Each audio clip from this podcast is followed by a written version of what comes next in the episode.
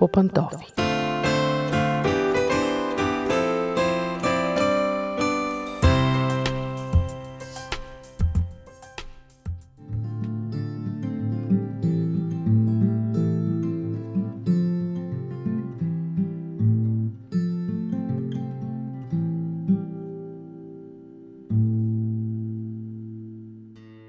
Здравейте, уважаеми слушатели! Аз съм Мира. Започва предаването ни по пантофи.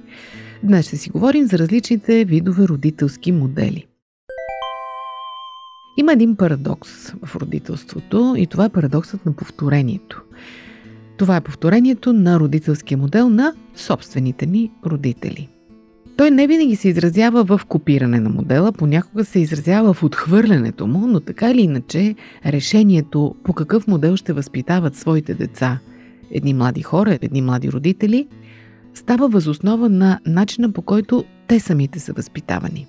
Те могат да копират модела на родителите си или могат да го отхвърлят, но така или иначе този родителски модел стои някъде дълбоко в основата, независимо дали е осъзнато или не. Ще го иллюстрирам с пример. Едно дете, което е било малтретирано като малко физически, чието родители са считали физическите наказания за добър начин за възпитаване, обикновено взема решение или да повтори този модел, т.е. то самото също ще малтретира своите деца един ден, ще ги бие и наказва физически, или обратното, поради травмата и болката, която е преживяло, ще го отхвърли, ще счита за грях всякакви видове физически наказания и ще отхвърля физическото наказание изобщо като метод за възпитание. Това разбира се е много малък и упростен пример, но така горе-долу стоят нещата. Макар, че всяко семейство създава своя собствена вселена, всички родители имат своите уникални подходи към децата си, все пак психолозите, семейните терапевти са обособили родителските модели в няколко групи и са дефинирали положителните и отрицателните страни на всеки модел. Например, моделът на избягващите конфликти родители. Това са родители, които изпитват ужас от това да застанат срещу децата си по някакъв въпрос, да им се противопоставят, да отрекат, да наложат забрана и предпочитат да действат по метода на разсейването. Какви са причините да се стигне до този модел?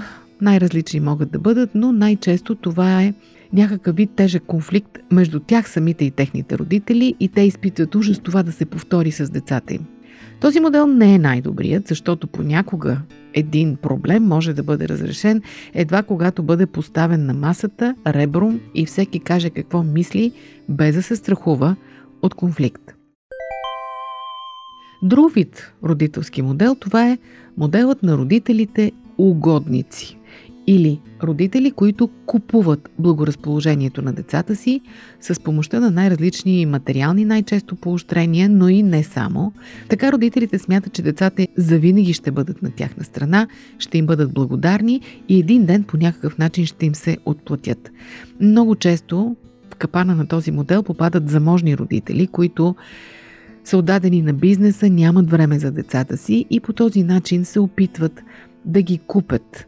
Или пък това са родители разведени, които виждат рядко децата си, или родители, които изпитват чувство за вина пред децата си по някаква причина.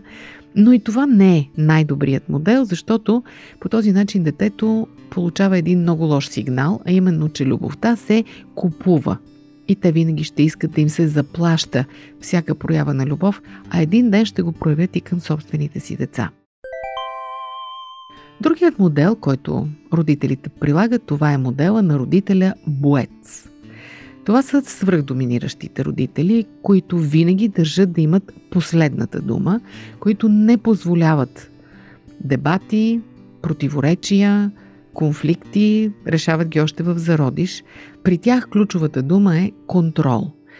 Това са родители, които произвеждат кавички казвам тази дума, най-послушните, най-успешните деца, защото те наистина нямат много възможности за капризничене, за глезоти или всякакви видове отклонения от нормата, но в същото време и този тип родители създават и най-травмираните деца, които започват да повтарят модела със своите.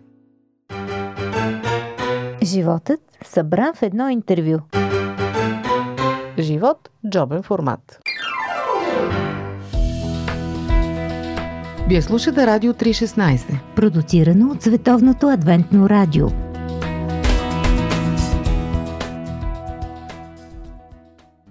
Още един модел на родители това са отсъстващите или бягащите родители. Има родители, които казват, детето е достатъчно голямо, достатъчно разумно да се оправя само, аз няма да се намесвам. Понякога децата имат нужда да усетят, че родителите им са на тяхна страна, че са до тях. Те преживяват някакви конфликти в училище или в групата, чувстват се самотни, чувстват се неразбрани, търсят помощ, търсят съвет, търсят подкрепа, но отсъстващият родител казва не ме занимавай, оправяй се сам. Понякога родителите възприемат този модел, смятайки, че той е полезен за децата, че ще ги направи самостоятелни. В някаква степен може би е така, но в никакъв случай не е приложен изцяло.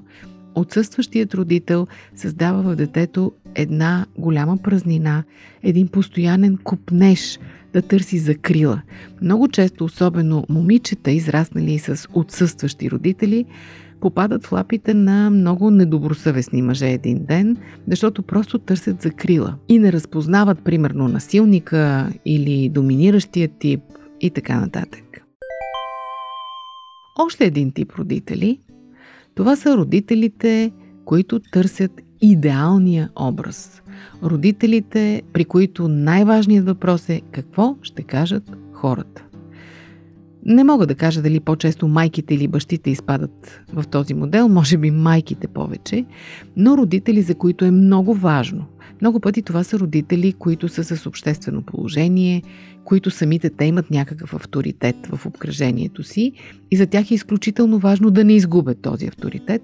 И когато децата им правят нещо, което може да наруши идеалния им образ пред хората, те са готови на много брутални неща – Понякога те стават доминиращи или се превръщат в родители бойци, понякога стават лицемери и започват да лъжат буквално, за да представят децата си в по-добра светлина, но в каквато и крайност да изпаднат, те дават на децата много лош пример, че най-важното е да изглеждаме добре. Какво е зад фасадата, не е най-важното.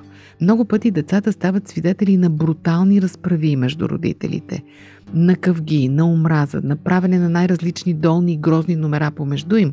И след това виждат същите тези свои родители, които се държат като влюбени птички пред останалите, демонстрират любов, благополучие, разбирателство. Това е наистина отровен модел. До тук ви представих, може би, само отрицателните модели. Има и положителни модели. Модела на грижовния родител – модела на разбиращия родител, модела на родителят, който се намесва само в точния момент. За тях можете да прочетете повече и със сигурност сте видели повече модели около себе си. Какво е важното? Важното е вие самите, ако сте млади родители, да си направите анализ и да си дадете сметка доколко моделът на вашите собствени родители се е отразил върху вашия метод доколко вие прехвърляте своите травми върху децата си и след това да направите един съзнателен стоп. Сами да кажете това е вредно, няма да го правя, няма да го прилагам. Колкото по-рано направите този стоп, това преосмислене, толкова по-добре за децата ви. А най-добре, ако си направите този самоанализ и ако си преработите всички тези неща в главата още преди децата ви да са се родили – защото някога този порочен кръг трябва да спре. Ако дядото е крещял на бащата и бащата крещи на сина си, може би е време сина да прекрати този модел и съзнателно да вземе решение да не крещи на своите деца. И така за всичко останало. Има начин. Това не е някакво оправдание да се правим на безпомощни и да кажем, ами какво да направя, мама и тате такива бяха, те така ме научиха. Да, но ако аз съм разбрал, че има по-добро, може би е време да го направя. Колкото по-рано прекратим порочния кръг, толкова по-щастливи ще бъдат децата ни. Желая ви успех! Това беше от мен за днес. Дочуван до следващия път.